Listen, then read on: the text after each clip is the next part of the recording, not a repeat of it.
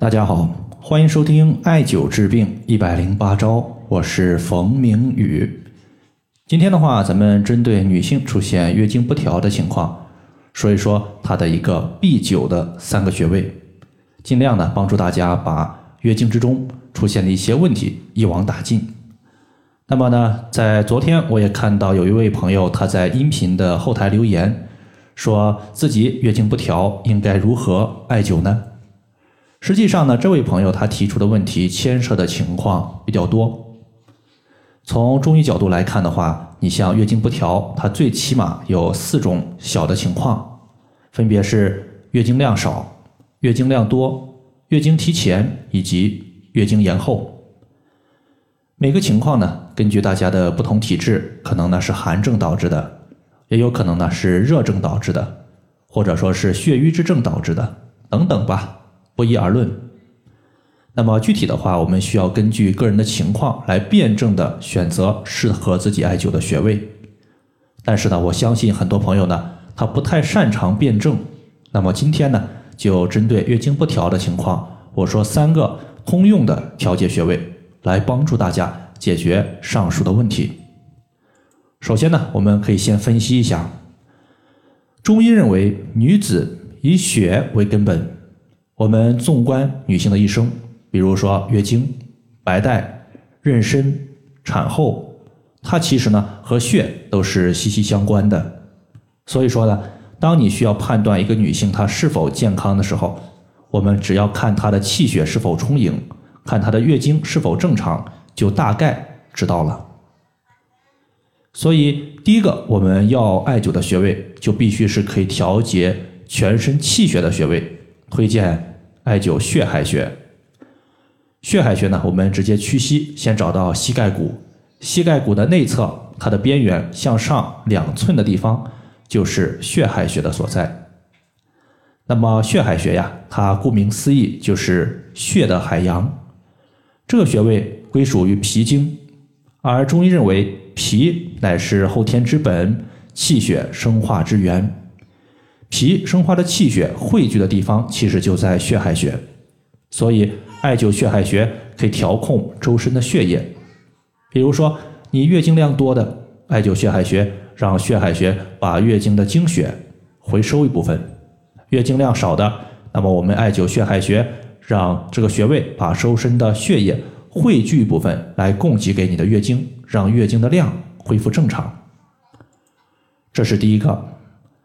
第二个呢，就是血液的问题解决了之后，我们再来看一看月经的提前和延后的情况。比如你的月经它固定是每个月十号来临的，但是呢，月经推迟到了十三号，那么这说明什么呢？说明月经的经血在来的过程中跑得太慢，从而呢，月经迟到了。如何让经血加速跑呢？可以考虑增加它的推动力。中医认为，气为血之帅，血为气之母。那么，气对于血，它有统摄以及推动的作用。如果没有足够的气推动血液的运行，那么血它就会一直待在某一个地方，长久以往，就有可能会导致局部的血瘀。那么，局部血瘀外在的表现就是色斑。你像有色斑的朋友，如果想要解决这个问题，可以考虑呢。用手按揉色斑的局部，或者说用梅花针轻敲局部患处，局部的皮肤略微泛红之后就可以停止了。那么这个方法呀，它主要是起到局部的活血化瘀的效果。当局部的淤血被清除了，气血通畅了，那么自然而然呢，面部的色斑也就慢慢的消失了。那么言归正传，那么在这里呢，我们需要艾灸一个补气的穴位。来推动血液的运行，推荐大家可以考虑艾灸气海穴。气海穴呢，它位于肚脐下一点五寸的位置，也就是先找到肚脐，然后向下量两横指的横宽就是了。这个穴位呢，气海穴，顾名思义就是气之海洋，可以调节周身之气。月经延后，我们可以艾灸气海穴，让月经尽快恢复正常。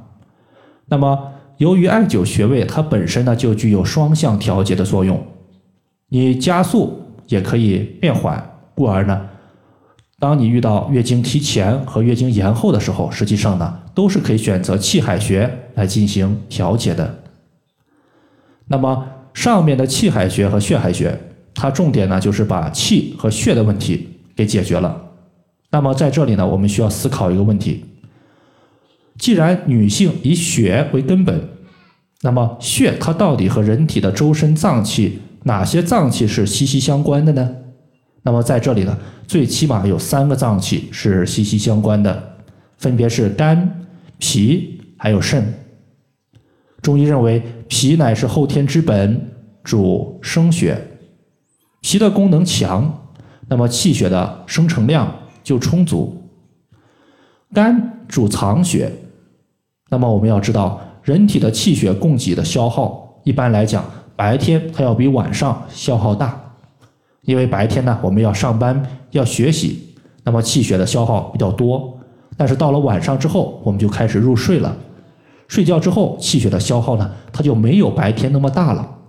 但是气血它还在供给给我们，怎么办？气血比较多，我们就需要储藏起来，以备次日进行使用。那么肝它就是起到一个储藏血液的作用。最后呢，就是肾。中医经常说，肾乃是先天之本，主藏精。大家要注意，精血实际上是同源的。它的理论呢，主要是来自于肝肾同源的理论。那么，肾精和血液可以相互转化，故而呢，我们最后需要艾灸一个可以既调肝又健脾还调肾的穴位。在这里的话，推荐三阴交穴。三阴交穴它在内踝尖上三寸的位置，十分的好找，大家呢自行找一下就可以了。那么以上呢，就是针对气海穴、血海穴以及三阴交穴通调月经不调的三个穴位，就简单和大家分享这么多。